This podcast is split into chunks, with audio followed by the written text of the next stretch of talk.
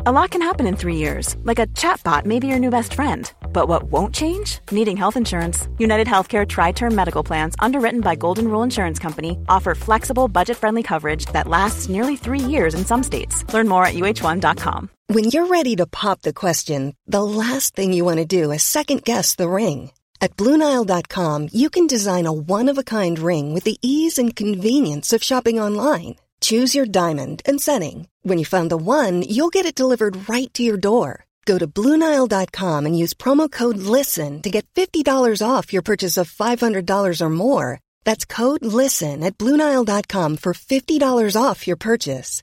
Bluenile.com code LISTEN.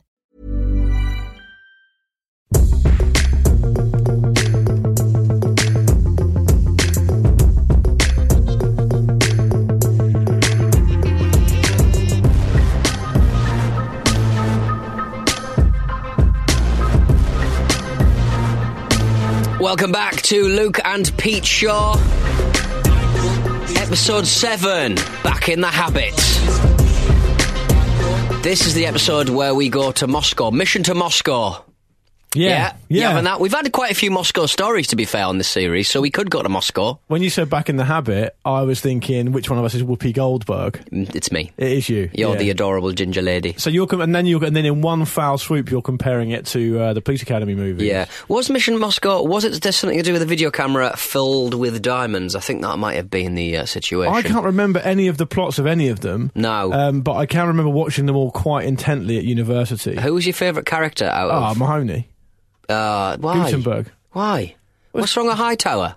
What have No, we got I- against I like- Hightower? no, I or, the like little, or the little woman who, who squeaks and then when she gets angry she sounds like a monster. I like Hightower. I like Zed. Is that her name, I Zed? like I like Lassard. I like all of them. Lassard! Commandant Lassard! But Mission to Moscow is actually the seventh one. I think it's Right. Police Academy, Police Academy 2, their first assignment. Yes. Police Academy 3, back in training. Police Academy 4, Citizens on Patrol. Police Academy 5, assi- uh, Assignment Miami Beach, which I think is the, either the first one without Steve Gutenberg or Yes. the last one with him. Police Academy 6, City Under Siege. Police Academy, not given a 7, just Police Academy Mission to Moscow. Right, so uh, the weird thing about Police Academy is uh, there was a point where Steve Gu- Guttenberg kind of dipped out. It was quite an adult, um, sexy, uh, bawdy romp Yeah. of, a, of a series, but Yeah. they had like a kid's cartoon of they it, did, yeah, they did. Which yeah. is very strange. Um, I've just loaded it up on the computer. Do you want to have a guess at how m- much money in total the Police Academy franchise, and it is a franchise, uh, got and j- nailed at the box office? Uh, we'd, we'd be talking, I reckon, five, six hundred million. Come on, What? it's Police Academy. What do you mean? six hundred- what, Everybody watched that film. Do you know when you do that thing when you ask someone to guess the quiz and they go And they massively went over? too high, yeah, yeah, okay. yeah, you've done that. Well, well, how much would it have cost to, I guess, in old money? I mean, what would that have cost to make? 10 million? I don't know if this is. I don't know if these figures I've got in front of me are adjusted for inflation. Mm. But the box office total so far, I so I presume it's So so, far. I presume it's so Yeah, that's far. gonna be screaming There's- ahead, isn't it? There's VHS is. Uh, I think that this is up until 2009 apparently. Right. Uh, it's 239.6 million Well, dollars. that- well, I was quite close then, wasn't I? 600 Oh, yeah, million, six, yeah. no. I, was- I think my first guess in my head was Yeah. 300 million, and, and I neglected to say that. I was never I don't allowed- want you forecasting revenue at any company I work for. My aff- aforementioned uh, father, Stuart Donaldson, he uh, wouldn't let me watch uh, both RoboCop and Police Academy. Uh, but then I was just trying to get one like past him. Basically, I said, "Look, let me watch one or t'other." So he's basically choosing between sex and violence. Yeah. Um, What? and- What did you say? Police Academy or RoboCop? Yeah. There's no real sex in Police Academy though. no, no, I'm sorry, RoboCop. Okay. He's so sexy. White, clean robot, RoboCop. no, uh, there, there's a little bit of sex. There's boobs in it and stuff. Yeah. And uh, and they go to a gay bar at one point. Yeah, th- that's But the called the, thing- Blue Oyster Bar, isn't it? Yes, exactly. And I Yeah. once watched uh, Police Academy around a friend's house, uh, uh, but I was still trying to get access to the film at home. Hmm. I said, "Dad, just let me watch it. Let me watch it," even though I'd already seen it secretly, Yeah. and I was really scared he was going to, um, uh, you know, know that I'd watched the film at my mate's house because I started humming the. dun, dun, dun, dun, dun, dun, dun, dun, dun, dun, dun, dun, dun, dun, and all of that. And speaking of um, the fact that it, the first one, well, I suppose all of them, but particularly the first one you're referencing there, Hmm. it was a little bit sexy. Do you know who the sort of love interest slash sexy lady in quotes was? Uh, oh, Kim Cattrall. Kim Cattrall Yes. from uh, from uh, Sex and the City. And that pneumatic woman, uh, tall lady, she was a bit like um, Oh, Red Sonja. Yeah, I can't kinda remember who lady. that was, but No. I definitely remember K- Kim Cattrall. Yeah. Anyway, Well, Steve, they, they, Didn't she? She played mannequin, didn't she? Uh, Mannequin Skywalker in the film Mannequin. she did play Mannequin Skywalker, yeah, Yeah. in um, in uh, what was what was it called, The Phantom Menace. Um, do, do you know there was apparently a saying in the eighties in Hollywood among the pr- uh, pr- producer producer fraternity that Right. if you couldn't afford uh, Ted Danson, get Steve Gutenberg. Is that right? apparently so. yeah. Yeah. That's a diss, isn't it? I know, but it's fair enough, isn't it? it's, like, it's like Steve Coogan always says that you know I, I, I always want to do more serious acting roles, but I always get down to the last two, and then Michael Sheen gets it. Right. if you're behind Michael Sheen, I mean, he's doing well, but I uh, He's a- mean, not he's a that great- well. he's a Yeah. great actor, though, He's a isn't he? fantastic actor, Yeah, and yeah. I like the fact that he backs himself as well. He really fancies himself as a Yeah. as a fantastic al- uh, actor, a- as he should. As And the he should. other, I'd love to have seen him in Police Academy. Michael Sheen playing the oh, who's the fella who directed that film? He doesn't kind of talks like this. Like the crazy man, he comes in Police in about Academy? uh, Police Academy three, uh, Bobcat uh, Goldthwait. Oh yeah, yeah, yeah, yeah, yeah. yeah. I, I don't know. Uh, you sort of talk like that. Oh, isn't that Bobber Smith? No, Bubba Smith was Hightower, wasn't he? he was Oh the yeah, big he's guy. Hightower. Yeah. that's right. Yeah, yeah. Bob, You're the he- one with the computer, aren't you? frantically googling the he police plays, academy. uh, he plays Zed, doesn't he? You're Yeah. talking about. Yeah. Okay. Yeah. yeah. You're right. Bob Goldthwait is correct, Pete. and he uh, is a director now, and he's directed some decent films and written some decent films as well. I recommend them. okay. Good. I haven't seen any of them. I don't think. Um, Luke, Yeah. we really should get on with the shot. How, how have you been? All right? Shall we? I've been- I've been okay. You've been all right. Mostly just watching the Police Academy movies. no, I've been good. I've been all right. Um, it's been it's been a fun a fun week. yeah. Um, so are, are that's- we? Are we that's- slipping into that? Are we? It's been Yeah. It's Your- that's been. your bit. It's been a fun week. um, since I last saw you. But yeah, I, what, the reason um, that we're back here today is, of course, because we're contractually obliged to be so. Yes. But one thing we did discuss, Pete, and uh, you've agreed to it, so I'm going to announce it to the listeners now, is we've been absolutely inundated with emails. Now, I know people are going to think we're going to say that just to show off and show how popular we are, but honestly, we've had like 300 emails, Mm. and, we're, and we are disappearing under the surface and not keeping up with them. So what Yes. I suggested we should do, and, and you agreed, is episode 7, which we're doing now, of course, should be an email special just through listener content. I mean, what has bulked out the email listener content is uh, two things. Uh, the fact that, uh yes, it was Death of a Salesman, thank you. Oh yeah, about I'm going 150. to of stop them. asking questions Yeah. on the podcast Yeah. because I get inundated and stupid ones at that. Uh, But defi- but I get defi- inundated with obviously people going, Donaldson, sort your stuff out. But for the last uh, two weeks, we've been inundated with people basically saying it's um, Arthur, Miller's, uh, Death of a Salesman, which and you're referring to the uh, main Carter jingle, which takes the original N Carter uh, Yeah. jingle. Um, but what people can't tell us though, lots of people have got in touch saying it's Death of a Salesman. Arthur Miller I did that at school. Mm. Fine, no one can actually tell us which production of Death of a Salesman the it is. actual one. Yeah, so Uh, if you the know the that. person who came closest was uh, the football writer Jonathan Wilson. Jonathan Wilson, who DM'd both myself and you on, Saying, on "I'm gonna Twitter. find basically, this." I'm going to find it, and he went through about five different versions on YouTube, and they were all slightly different, and they were all slightly incorrect. Do you know what I think, Peter? You even know more about this than me, but um, I think that what they did in the sort of show of strength mi- um, Microsoft type way Right. is maybe got it recorded especially for that. The Windows 95 um, introductory kind of introduction Didn't uh, that- video was um, two members um, from Friends. So There we they go. had- It's Matt yeah. Perry, wasn't it? One of the others. Yeah, Matthew Perry and also Jennifer Aniston. Hmm. So they did a Friends kind of like skit. Uh, Gervais and uh, Merchant also did one They as well. did. So they've got form. They could They've have got form. They could Could have, have done got- an they original. could have re- re-recorded the, it. The more embarrassing one for you, and it would have been embarrassing for me, but I'm sensible enough to keep quiet. Right. Would have been when you referred to the gr- late great uh, multi-award m- winning owner of 50 honorary doctorates, uh, Yeah. Maya Angelou, Yeah. uh, as some bloke. Some bloke. it sounded a bit blokish, Okay. I'm afraid. Don't dig any deeper. That's what I'll say. Good morning. There you go. Yeah. The, I think the name of the poem is On the Pulse of Morning, which she read, according to many of our listeners, at the uh, inauguration of Bill Clinton in 1992. Well, I'm sure it's very touching, but you know, I'm willing to own my mistakes, unlike Yeah. you, Luke Miller. No, I'll gl- gloss over them and deflect in, a, in a blatant display of whataboutery. You love a bit of gloss. I do. Um, so, d- should we just take it in turns with emails and stuff like that? Is that, is that how this is going to work? Basically, you've chosen seven or eight emails that you've uh, enjoyed, that's tickled your fancy, and I've basically randomly just clicked on ones in the email box, and, and Yeah. I'm going to read read them out as well and react to them, I suppose. We're not doing any more poo ones. no more poo. There is There's a a. lot of complaints about that. we're drawing a pooey line under the poo, and we're just going to get on with it. So yeah, we'll, Yeah. yeah. we'll, we'll just we'll just we'll sort our own stuff out. Okay, shall I go first then? You go first. All right, first email of the email special. Big, Your uh, voice sounded a bit funny big, there. Yeah, it's, it's big, big responsibility. Excitement. I know. Sound like Bob Goldthwait. Right. Right. Hello, hello, gents. So this email subject is motion sickness. Hello, gents. Further to Luke's mentioning of drivers never becoming car sick, that was from episode six last week, Yes. where we talked about the idea of control keeping you from having motion sickness, and that may well be why people get air sick and all the rest Yes, of it. okay. Um, I thought you'd both be interested to know the physiological reason for motion sickness. Vehicles generally are a very recent invention in the greater scheme of things, especially when thinking about human evolution. Hmm. When a person travels as a passenger in, say, a car and has their vision focused on a stationary point, such as a book, uh, they're sending their brain mixed messages. The fact that a person is actually in motion is detected by their inner ear, the same part of the body that's mostly responsible for maintaining balance.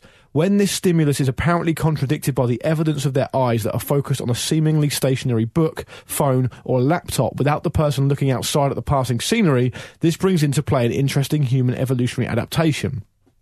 The brain picks up on the contradictory information it's receiving, the sensation of movement without any visual confirmation, and decides that this must be a result of the body having ingested something toxic or poisonous that's caused them to become disorientated. How about Oh. that? Naturally, the body's automatic response uh, to that would be to expel the poison, hence people becoming nauseous. Uh, regards Alex Jones, not that Alex Jones, the nutter Texan, Texan conspiracy theorist, nor the Welsh TV personality. We'll come on to that in a minute. He's quite Um, nauseating. yeah, Alex Jones, thanks for that. I looked it up and it's. act- I I just did some further reading on it. And It's absolutely true. Apparently, the most recent and, and accepted hypothesis for motion sickness is a natural defense against neurotoxins. So what we need is basically uh, a way f- to tell the body that you're in motion Hmm. while you're on your laptop. So I'm proposing like a Flintstones car. So you've still got to Yeah. run along. So your body is still kind of No, but moving. that's not. what- That's what you don't want. Not what you do want. What do you mean? You don't want your body to think it's in motion while you're looking at a laptop. Uh, You want- well, you your, want the body's, opposite to that. your body's in motion because your body knows anyway. Your inner ear knows that you're moving. Yeah. So that that's to move. Your inner ear needs to know that. But the legs might kind of give you a bit Oh, more I see kind what you of. mean. Okay, so maybe you th- so you're tricking your body into thinking it's you propelling them. Yes, exactly. Okay, Yeah, right. So Rather than the Flintstones car. car works Yeah. well. Or like a little bike. Yeah, I mean, Like a I- little, bi- little bike wheel in the back. Well, Possibly. you could just cycle it. Yeah, just That'd cycle be it. interesting. So if you put an exercise bike in the back of, say, a car or in a plane or whatever, Hmm. um, and you just started cycling while you were reading or while you were doing whatever, would you still get motion sick? Or one of those, um, you know, those party buses you get in um, like stag do towns where you're all on a bike round a table. Oh, yeah, it's called And a. you're, Um, uh, it's, it's like a bicycle idiot bar or mobile. something like that. It's You, you idiot- normally, hate hate them. you Hateful. normally get a. Ger- You normally get them in. Is it in Germany? They're quite popular. They're all over the place, to be honest. I saw loads in New Orleans. And Have you ever had one? No, no, I've never got involved, to be honest. Not enough They- mates. Never, never l- looked like fun. To No, be honest, I- I agree. I Woo- completely lot- agree. Too much whooping. Too much whooping. What I would say is that um, uh, VR makes me quite sick. Okay, I've never really tried it. So, like the w- games where you are stationary, like seated in, like I don't know, a let's say a spaceship maybe, or a um, a car, or if you just sat down in a seat and you're just reacting to things around you. There's quite a good game called Job Simulator, which I quite enjoy, which is quite funny, It's- which Ironic is for you. weird. Yeah, You've never had a job. I know. It's Oh, a nice nine to five experience for me.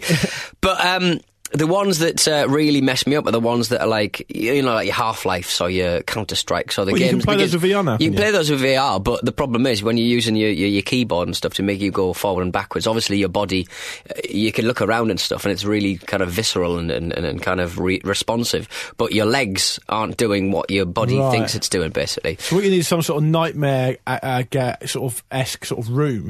where Yeah, you can walk where you around can sort of within it. walk around. Yeah, And, and there are technologies to do that. Um, one uh, thing that I quite uh, that, that I quite like is that um, a lot of people were getting sick in a particular game, and then what they did was they just put like a nose in front of the viewer because if you look. Anywhere You you, see the size can of your nose, always see yeah. the size of, your, side of your nose. So they put a, a nose in game, and it helped.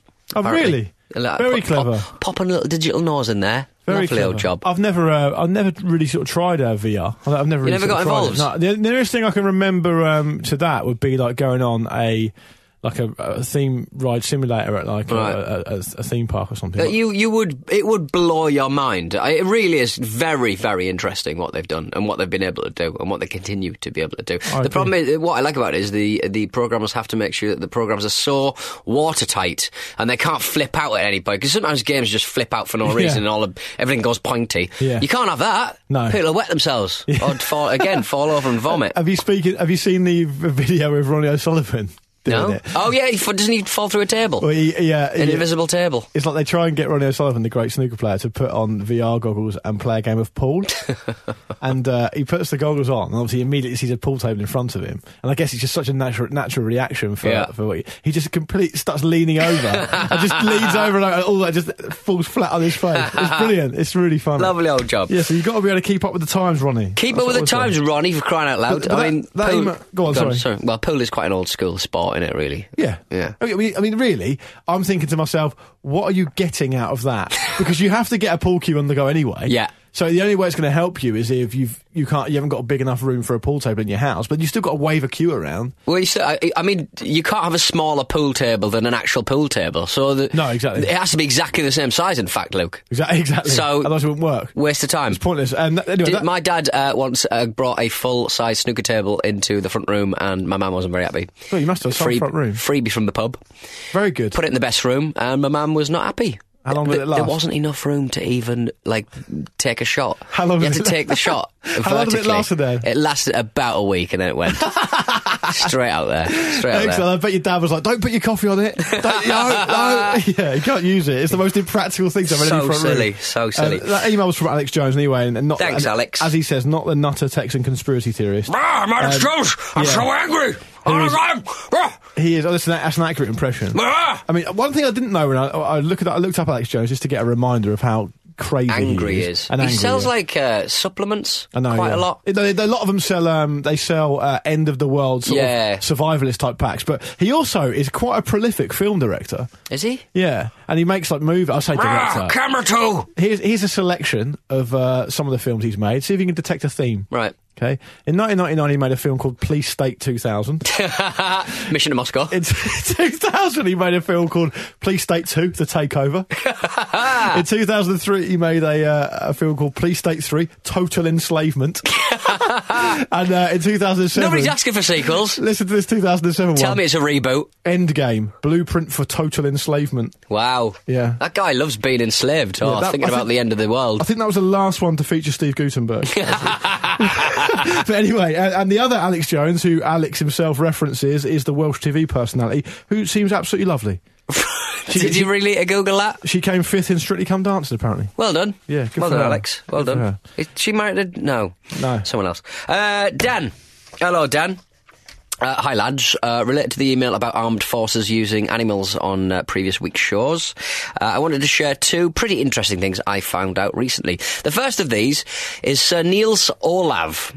And he's uh, appended the Wikipedia article. Thank you, uh, uh, thank you, Dan. Uh, he's the colonel in chief of the Norwegian King's Guard. He also happens to be a penguin. Oh, I've heard about this, and he's like the third or fourth in line, isn't he? Yeah. Uh, What is that true? What if all hell breaks loose in Norway? He is the he becomes the head of the king's guard. I'm Imagine- just confused. imagine How go- could- going up to him, right? The, the enemy's on the on the on the at the borders. What we're going to do? Acquire fish. And he's not going to say anything. Right? Give him a fish. what, what we're going to do? oh dear. Insane. Well, he lives in Edinburgh Zoo apparently. This title began in 1972 and has been passed down for three generations. Yeah, I, I noticed at Edinburgh Zoo because I'm, I'm fairly sure I read about it when I was up there a while ago. And every time the Did you meet the penguin- chief? I, d- I didn't. Every time the penguin dies, yeah, they pass it on to it. I don't know if they pass it on to. I don't suppose they could be able to pass it on to like the son of the penguin, but like, it's just a No. random penguin. How would it's you like know? A, maybe it's like a Dalai Lama type vibe. Where as soon as they die, the firstborn person gets it. That's a fascinating situation, isn't it, Yeah. with the Chinese and the, the new Dalai Lama and all that Yeah. business. Uh, the second is uh, Wojciech. Hello, Oh. Wojciech. That's the Polish bear. It's the Polish bear. Yeah. Uh, basically, in 1942, the Anders Army left the uh, Soviet Union for Iran, accompanied by thousands of Polish civilians. A young boy in Iran had found an orphaned bear cub. One of the civilians travelling with the army was very taken with the bear, causing uh, the, the, the people to basically, basically purchase the bear. So it got drafted into the Polish army as a private because this allowed him to gain pa- passage onto a British uh, transport ship with his unit. Uh, Wod- Wodch- Wodgtek. Wodgtek was. Uh, I think it's Wojciech, isn't it? it will Uh, be Vo- Wojciech, won't it? Yeah. Never mind. Wojciech was uh, used to uh, carry ammo crates in battle. Oh, good. Thing is, bears kind of list to the left and the right quite heavily. You don't want to drop a, you don't want to drop a big Are you basing that missile. Uh, on the Jungle Book? Pretty much, yeah. I'm I'm just imagining how The thing is, a you can't Disney get them doing bear that because every so often they'll start singing and rubbing their back against a tree. Ah, and shooting the birds out of the trees. uh, apparently, his favourite drink was beer. and Yeah. uh, he was also taught to salute when greeted. They also had a. Um, That's like me in many ways. it is, isn't it? Yeah. Because you know, a, a little known fact: the Polish army also had a uh, monkey, um, and he was the king of the swingers, the jungle VIP. Is that right? Yeah. Is that right? Yeah. Wow. Yeah. I think somebody tweeted us uh, to explain the Hartlepool myth, the uh, monkey myth. is that not true? The monkey hanger.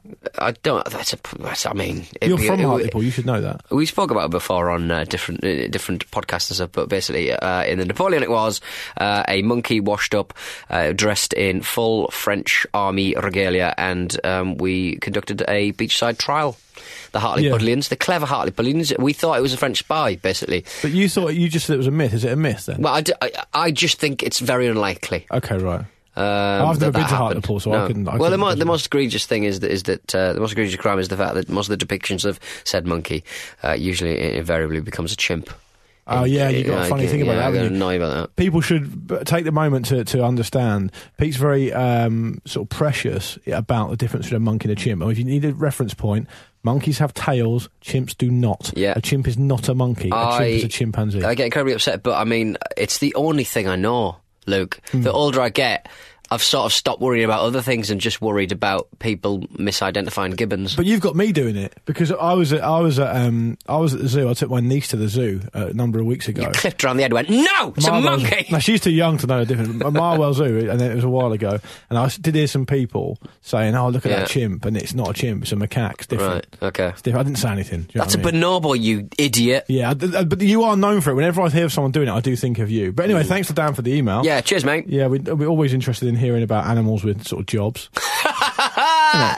Dogs are jobs. Um, Yeah. If you want to get involved, by the way, it is hello at uh, lukeandpeteshow.com. Yeah, absolutely. And speaking of that, um, I want to uh, bring to your attention, Peter, and to the listeners at large, Alex Bartling's email. Hello, Alex. Uh, he says, Hi guys, I can't imagine you'll be eager to do another hermit based segment. And this is referencing uh, the last episode last week where we talked about Christopher Knight, who was the last real hermit. And not my Um, friend from school. No, different person. Uh, as far as we know, anyway. Uh, but he said, hearing, talk, hearing you talk about the North Pond hermit it reminded me of a vaguely similar situation with a man called Ho Van Than and his son, Ho Van Lang. He says, I don't claim to be an expert on the matter. You'll fit right in then, Alex. so if you're interested, I'll leave it to you to research the final details, but I'll give you a quick overview of the case. And I have researched the final details, so I'll come on to that in a minute. Um, Ho Van Than was a, a Vietnamese man living with his wife and two year old son, Ho Van Lang, during the Vietnam War before a bomb struck his house destroying it and killing his wife. He immediately grabbed his son and fled to the woods where he found refuge for 40 years, Pete. Wasn't the woods where all of the battles were happening anyway? Well, I think he just went deeper and deeper into the Right. forest. Um, but, but anyway, the, the, um, the sort of. The most interesting part of this is that the son was obviously f- two years old at the time, Mm. which means that 40 odd years later, when they finally were, um, well, not discovered, but finally convinced, if you like, to come back into society, Mm. his son was, I think, about 40, almost 42 years old, Mm. and he had never, ever known anything else than living with his father in the woods. Um, and yes, And he became vice president of a media company. in yeah, Soho. yeah. And and um, I did a bit of further research around it, and um, they survived by him and his son survived by hunting, foraging, and living in tree houses. Um, and they all the elder guy, the, the They just call father- them houses in the forest, mate. yeah, true. Yeah, just how the the el- the older guy, the father, believed the Vietnam War was still going on. Yeah. So he was wary of people, and so every time for a very long time before he. Could, could have any contact with people. He saw them. He would just flee. Um, but they were they were rescued. Um, uh, you know, after after forty years and three years on, um, according to this this article I saw in, from 2016, uh, the, the father and son have been living in a house in a village and slowly adapting to civilization. And part of the reason they were found is because uh, one of the sons um, from the, the bomb that, that fell on their village, he actually survived. Right. So he went on to, to discover them, and that's take ages to convince the father that he was actually his son as well. Um, but when when they brought the son, the other son who lived in the forest the whole time, back into civilization, apparently he was like he. It was a really really strange situation because he had no concept of time other than just day and night. Yeah. He had no reference points. He had no idea of any sources of energy other than fire, which they always used to use, and the sun. Um, he had never ever seen at the age of forty one. He had never seen artificial lighting. right. Um, and um, he he didn't he didn't really know about any sort of thing to do with civilization. The only thing he knew is his father had explained to him um, what aeroplanes were as they went over the sky. And um, it's the funny thing about it, this is this is perhaps the most interesting point for me. His father declines to tell him on purpose about the existence of the female species. Right, uh, yeah, I mean that would be sensible, wouldn't it? He said because he he would he he said he, the quote he used was I want to douse my son's instincts. Which is a great way of putting it. But they, apparently the the, the, the the forest they lived in was so plentiful they never, they never went hungry. Mm. They used to eat monkeys, rats, snakes, lizards, frogs, bats, birds, and fish. Um, the guy who went and go, interviewed them um, said he saw the older gentleman um, eating bats as though they were olives, just grabbing them off the Just grabbing them off and just- just eating them. Yeah. Um, He said, must, yeah. I bet he's immune to everything. Well, when they- Every well, disease, just when they- chomping away. when they came back into the, the sort of the, li- the world, real world, Mm. they, or the world proper, they did they did start to get a little bit ill and they had to get treatment. But they, they, were never ill, they were never ill properly once in our forty odd years. well, what's that tell you? Eat a bat, mate. But the um, the elder gentleman was eighty six years old. I mean, uh, can you can you imagine i- from his point of view? Uh, he thinks the whole world's ended. His world's ended. You know, Hmm. he thinks everyone's still at war. The world is fire, the, and he's just hiding from everyone for that length of Yeah, time. that's that's it's, it's almost a worse experience than the kid, I think, growing up because because you know the opposite. yeah, Because the, diff- the, the the most the sort of distressing thing about it, and actually a quite sad thing about it, is that um, the son is adapting apparently quite well. Mm. Um, he's still, I guess, sort of sort of young enough to understand uh, to to really sort of adapt. Um, but apparently, when spends I- a lot of time on the net. yeah, Dad! you didn't tell me this, Dad! Yeah, you didn't tell me about Dad! Gangnam Style. It's literally on MSN.com. yeah, but the, Cheryl from Gaza Lounge got a new haircut. But apparently, the dad said his main ambition at 86 is to return to the jungle, Ah, which is a bit, bit of a shame. that is sad. But yeah, there we go. That was quite interesting. That was from Alex Bartling. Thank you very much, Alex, for that. Much appreciated. I, I just a bit of a downer that I, one. quite, I, quite, I quite like I hearing about liked hermits. it. Yeah, I, I, I quite enjoy it. I quite enjoy a So I'm hermit. working with you every week. It's, it's quite attractive. Um, Yeah, I that'd, be, know. that, that'd be mine. That'd be like my luck. I'll get somehow the sort of the situation will transpire that I've suddenly got to live into the forest for 40 years as a hermit, Mm. and the only the person I'll get will be you. and then as soon as you get rescued, you'll want to run back into the forest. yeah, and you'll, Away you'll have from me. you'll have a couple of paper cups on the string. Let's do a show anyway. um, Simon Ball. Hello, Simon Ball. Uh, kind of related to a, a ball. Uh, I live in Kyoto, in Japan, with my uh, Japanese wife, and I asked her about those weird ghosts you talk, talked about in uh, episode one. Yeah, the Japanese long time ghosts, ago now, yeah. um, uh, who apparently wanted to pull a ball out of our anuses. This doesn't count as a poo email. okay. The ones that wanted to pull balls out of our anuses. Apparently, the balls are actually piles or hemorrhoids, and these are actually kind ghosts, and will relieve you of these by eating them if you go down to the river and wave your bum at them. I, I just really point at this at this juncture. Yep. If you're coming to this show cold, please do start with episode one because that will not make any sense at all. But Yeah. that's, that's an interesting development that you d- you didn't read that in your book about I Japanese. didn't read ghosts, that. I though. mean, I imagine it's. I imagine um, fictional ghosts are open to in- interpretation. well, by definition. By definition. Yeah. Okay. Right. Yeah, uh, and he also says, "I'm surprised Peter so keen on Japan, se- seeing as about 97 percent of all TV output here consists of people eating food. It's not just people eating food; it's people like panels of audience members and uh, people like pundits sort of watching people eat. You- I food. think for you, it's the Very strange. fetishisation of food, isn't it? I don't like it. You know, you, you that's quite a specific bugbear. I remember my uncle once. Um, my mum was teasing my uncle once, saying, um, "Oh, don't don't do this. Don't that. He's, he's frightened of rats. He's like phobic of rats." Right. And uh, my uncle was like fuming about it. He, he he just wouldn't say anything. And then my mum kept teasing him, kept teasing him, kept teasing him. And then he muttered the immortal line, "I'm not phobic of rats. I'm just scared of a gang of rats with one rat at the front leading them." Which to me is a very specific. Why that? phobia. I mean, yeah, like in like a V formation. He, yeah, he, he reckons it's to some sort of horror novel he read as a kid or something like that.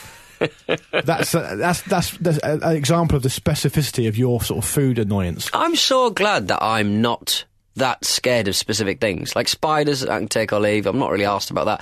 Woodlice, I'm not really fond of. That's about it. That's about. But you're never going to see a big woodlice. like, Well, house here, There's a difference between a, a, um, a, s- uh, a- a s- a sort of being scared of something and phobic of something, though, isn't there? Right, yeah. Phobic's like we- it's like it's completely irrational. Like you, can, you your body Oh, starts yeah, going to yeah. involuntary sort of reaction to it. Like I saw a TV show once where there was these people who were phobic of clowns. When I first started watching it, I was like, oh god, it's just a clown. you're just Like, scared of clowns, right? But when they what they did as part of their therapy um, is they a couple of people, this woman and this guy, were put in this room. a really busy room full of people to make them Mm. feel so comfortable, and there's a lot of chat going on, like almost like a dinner party, like a cocktail party. Yeah. And then they just walked a clown in. Yeah. Right, and just tried to introduce it slowly. And I am not joking. The reaction from the woman, particularly, was absolutely insane. It was like it was completely involuntary. She's like having a meltdown. Physical symptoms, Yeah. sweating, couldn't stand up. She was absolutely beside herself. Imagine a, another human being be able to put on a bit of grease paint and to elicit that kind of reaction from someone. you giving, you getting ideas? Use it for power. Use it for. Use it for- use it for nefarious Mean means. ends, yeah. exactly. That's, Which- be-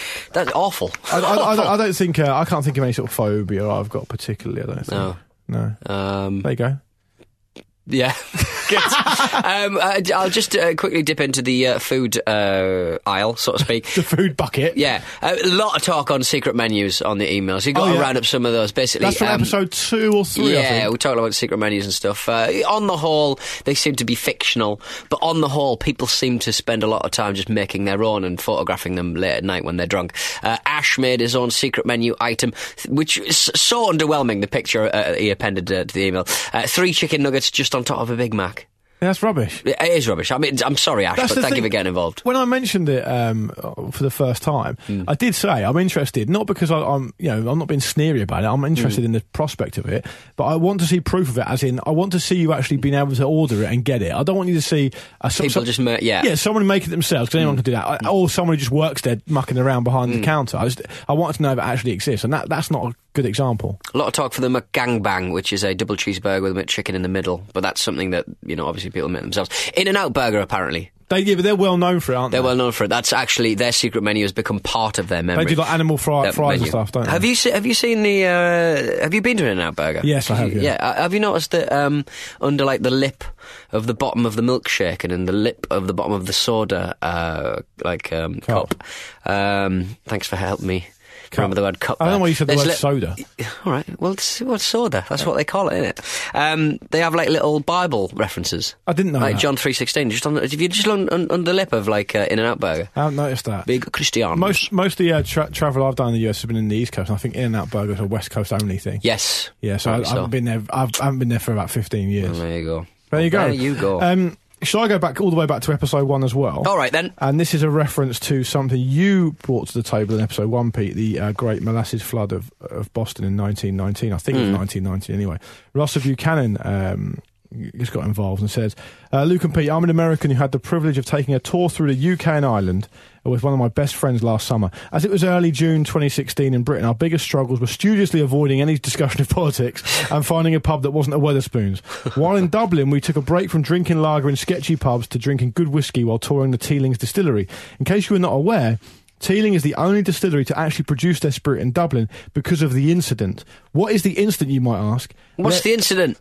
There you go. Ask, ask me again. What's the incident, Luke? The incident is the Dublin Whiskey Fire of 1875. oh, Um, I imagine people died, but it sounds delicious. Uh, on June 18th, 1875, a fire started in the Liberties Dris- district of Dub- Dublin.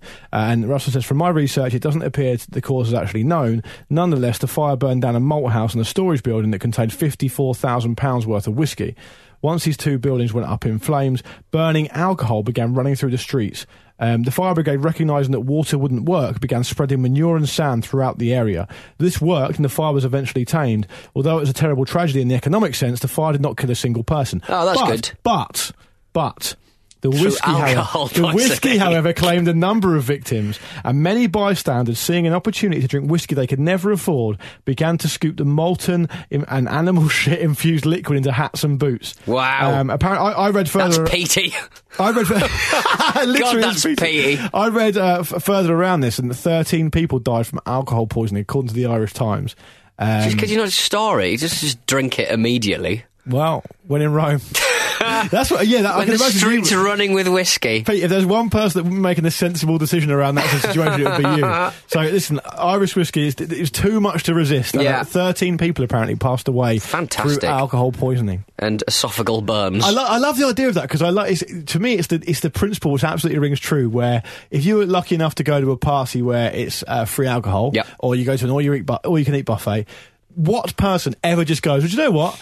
I only fancy three pints tonight. Yeah. Or I only fancy a couple of a couple of bits of food. No, you just go right. It's free. I'm getting well, as much as I can. To be honest, like I've worked in the media for like a good uh, nine years or something now, and the lure of the free bar just doesn't just doesn't get me anymore. I've seen work experience kids come in and just go wild. Yeah. but.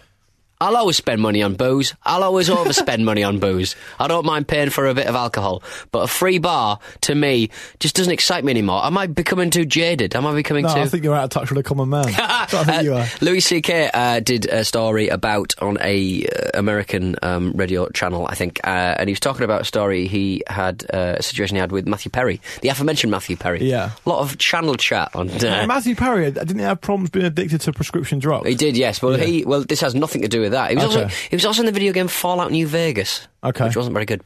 Um, he uh, basically uh, they were at the bar, and Matthew Perry goes, "Oh." Put your money away, Louis. This is a free bar. It's fine. And Louis C.K.'s policy, which I, I've subscribed to as well, if you're at a free bar, um, you give the money that you would give, maybe subtract a couple of quid, maybe. You give the money you would give to buy a drink to the bar staff in the US because they get in the tips. US because they get ti yeah, okay, tips. right, yeah, yeah, okay, fine. you pay for the drink anyway because Yeah. you, that's just what you do. And especially if you're in Louis, Louis C.K. or Matthew Perry's goddamn position. And Matthew Perry. million, million bucks an episode. I know. Yeah. Matthew Perry would insist on going, no, put it away, Louis. And Louis going, I'll spend money how I like, thank you, Matthew Perry. Yeah. Sounds like a shit night out. It's, uh, well, Uh, it sounds like a shit. Like it sounds like a shit conversation, a shit argument. Uh, yeah, I can imagine it. I can imagine it being a conversation you and I would have because I, I would tip the bar staff in the US always because you have to, and that's fair enough. I understand why. But you don't tell me you're doing that in the UK. I no, I, I would, I would. If if it's a, if it's, I'll put I'll put a couple of quid in the in the pot if it's a free bar. Well, you couple of quid every drink. Yeah. You are mental. Well, if it's a decent drink, if it's if it's like just a bottle of Heineken or something, I'll put a quid in. I've I've never done that.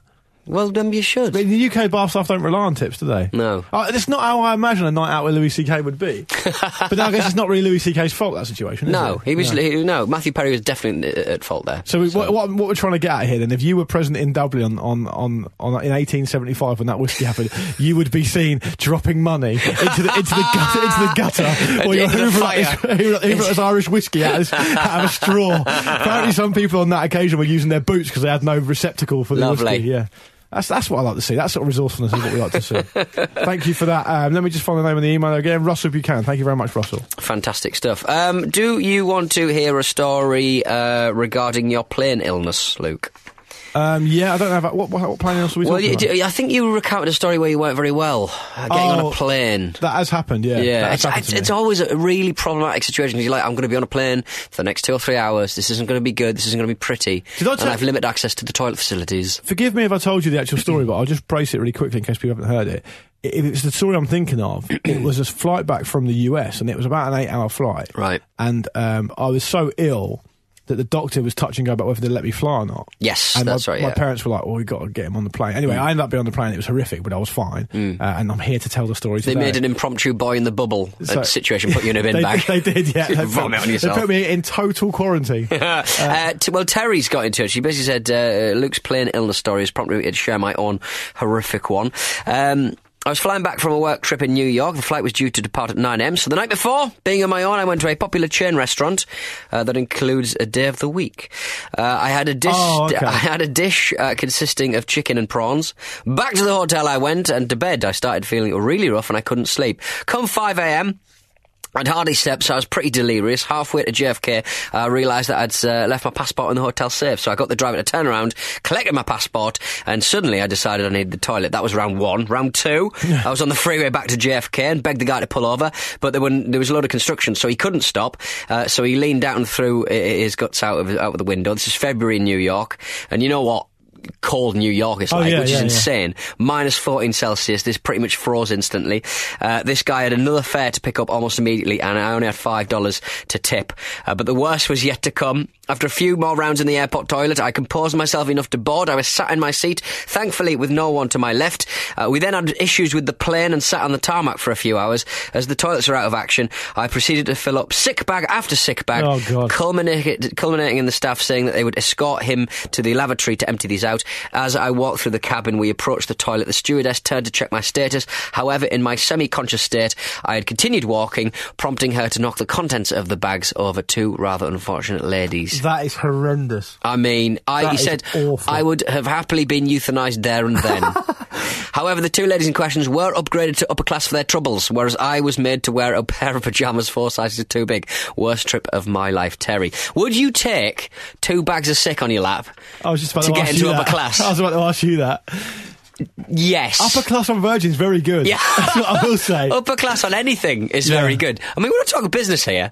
We're talking similar seats. I mean, Yeah. you could show yourself off if you were on Etihad, couldn't you? You could, yeah, you absolutely could. Uh, um, So, yeah. I, I, know, what- I, I also think that wearing a pair of pajamas four sizes too big for you on a flight sounds all right. Yeah. That's not the worst part of that. It makes you look like a mad drunk ninja. Mine came from eating too many breaded mushrooms, which I told you about before. So I Uh, understand which, what you to feel be about. honest, started a lot of bread and mushroom chat on, uh, on the emails, But which the- I have omitted. But Terry, um, I would I would wager for, for a number of reasons Terry's is worse. Yeah. Um, not least because if he's, if it's come from seafood, that's much worse. Yeah, that's spectacular. I've only really ha- ever had that kind of, you know, stomach and mouth and bum kind of situation once in my life, I think. Right. Because I've got quite a dicky tummy, anyway. I've got, Yeah, I no, think I've yeah. got IBS and all that crap that my mum's mum had. But, uh, I- I've never had it properly, and you sort of go, "Oh wow, this is what people talk about when they say they're actually genuinely very ill." A friend of uh, both of ours once got s- food poisoning from eating horse meat. yeah, Uh, when he was overseas, and he said it was so bad for about ten days, he genuinely thought he might pass away. Yeah, his his uh, his plan is always if you eat something a bit moody, just have a drink of a coke. That's Yeah. what Span- that's what Spanish do quite a lot. If you have got a, a, a distressed stomach, um, they s- like kind of flatten coke. Yeah. So I get a glass of coke and start stirring it until all the bubbles are gone, and knock that back. The acid just kills all of the bugs in your stomach. Have you seen what? Um, it's, it's to do with Terrible for The acid ingestion. chem- it's to do with, but isn't that to do with the chemicals in the coke? Because have you Which seen, I, I think it's just the acidic nature of it. but have you seen how a coke um, cleans a penny? Mm. Yeah, and, it is. and you yeah. can also use it to unblock your sink and clean your toilet. it's so versatile. Here we go. It's, it really is a drink Yeah. for every person, drink for every occasion. yeah, I think so. Good stuff. All right, do you want a little break? Let's get, let's get a little break. Let's have a little break. Hang fire. Hey, it's Danny Pellegrino from Everything Iconic. Ready to upgrade your style game without blowing your budget? Check out Quince. They've got all the good stuff, shirts and polos, activewear and fine leather goods, all at 50 to 80% less than other high-end brands. And the best part? They're all about safe, ethical and responsible manufacturing. Get that luxury vibe without the luxury price tag. Hit up quince.com slash upgrade for free shipping and 365 day returns on your next order. That's quince.com slash upgrade. Okay, Luke, don't gunge me, mate. Pipe down, Pete. I told you never to argue with the customers. There we go. There you go, Pete. We're back. Um, Pete spent that break arguing with the customers. That's if you weren't wondering. Um, we're back in with the email special, episode seven, of Luke Yeah. and Pete's summer. Um, Only got time for a few more, so let, us make them good ones, shall we? I've, Luke? got, I've got a couple of good ones Yeah, actually. okay. Yeah. I, I, I- do you know what? let's I'll- end with your you, your two because I think yours are better than mine. Well, I've actually got three, but Okay. two, are on, two are on the same subject. So All right, well, let's I'll- do all I'll- three. Mm. I'll rattle through this one really quick. This is a, this is a short one, I'll- and then we'll get to the get to the good stuff. No offense, Andrew.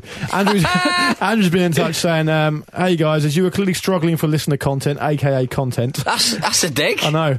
so Um, very rude. That sort of email normally goes straight in the trash in the Gmail. But um, he said, I thought I could make this mediocre sub- submission. Uh, as the two of you comprise of Fashionista and the president of the Fashion Police, I think he means you as the Fashionista. yeah, and, you as and you're very much the one policing it, aren't you? um, And, and I would like to Hashtag argue, Mission to Moscow. And I would, I would like to argue that, but I am ashamed and proud at the same time to say that I was up in Yorkshire uh, earlier the week, and um, I saw a picture of a man dressed in 1920s golfing attire. Uh, and I sent a picture to Pete. It was a pair of plus fours, checked sh- suit, and also a tartan suit. Hmm. And I sent the p- picture to Pete. Said, "Pete, this looks like you." And you were, uh, yeah, that's exactly I'd the have sort of that. clothes I would wear. So we, we the, the the the cap very much does fit, Mm. Andrew. Um, he says maybe you can help us. Uh, I've been ironing this white shirt with a lot of steam for about ten minutes, and I still can't get it line free. How does one achieve this with a white shirt that shows all shadows? Keep up the good work. I'm enjoying your summer, Andrew. So he's asking the best tech technique, Pete. Mm. Yeah. to iron a shirt. I've seen uh, this shirt. To be yeah, honest, you attached a picture. He yeah. attached a picture, and it's uh, it's. It, I've got a similar shirt, and they. It's a horror show. Yeah. It's a real horror show. I mean, I was sad and, and sort of, again, ashamed to admit that I regularly pay uh, a pound a shirt to get them dry cleaned. Oh, do you? yeah, yeah. You know what? With the tougher shirts, it's getting to the point where I- I'm a communist through and through, and I won't have a cleaner, but I do need a little bit of help. I might consider getting a little bit of help when it comes to What are the cornerstones of Getting communism those- there? getting those shirts. Not having a cleaner. getting those shirts. Uh, getting those shirts. I was uh, ironed. perusing. I was perusing Karl Marx's uh, Das Kapital the other day, and he did say in the first chapter, "You will not have bloody cleaners." Well, well, yeah, because you clean your own bloody mess. God Yeah. damn it! Um, uh, there was a lovely story in the news uh, a couple of days ago uh, talking about a Chinese uh, internet startup that uh, rented out umbrellas, three hundred thousand umbrellas they bought, and by the end of I think a week, they still owned about ten thousand of them. They'd all been all been stolen. Wow. And or- what fee do they get for the or rental? nationalised? What fee do they get for the rental of them, though? So like a- a small amount, but people were just stealing them. So it's like, Isn't there a co- isn't that the spirit of communism though? Nationalising like a private company, What st- stealing? Yeah, well, stealing, stealing the umbrellas. But Pete, isn't there a culture in Japan of leaving um, umbrellas outside shops and you Yeah. pick them out and you use them and you leave them outside the next shop you go into? I think that's what I thought was the Okay. case. Turns out I think I was just stealing umbrellas. Yeah. What are they in the corner over there? Just Don't look at them. Um, one of them's got Trump on it. Um, it's a Donald Trump golf umbrella. Um, anyway, okay. The next next thing, real quick. Thanks for that. Uh, oh, no, we haven't given them the advice. Uh, well, what I, I I would- told him to go to the bloody dry cleaner. Well, that's not the solution, is it? Get a bloody good iron with a good heavy base. If you can buy one from the 1970s, the better. Buy like a retro, retro, Um, iron because they're so much better and they're so much heavier. Get a good quality ironing board as well. There are too many of those pressed aluminium horrors that have little holes in them so that if you're really pushing on a shirt, it's not cushioned enough and it will leave an imprint on a a shirt. Whack it up to full. Don't worry about it. Linen setting, full steam.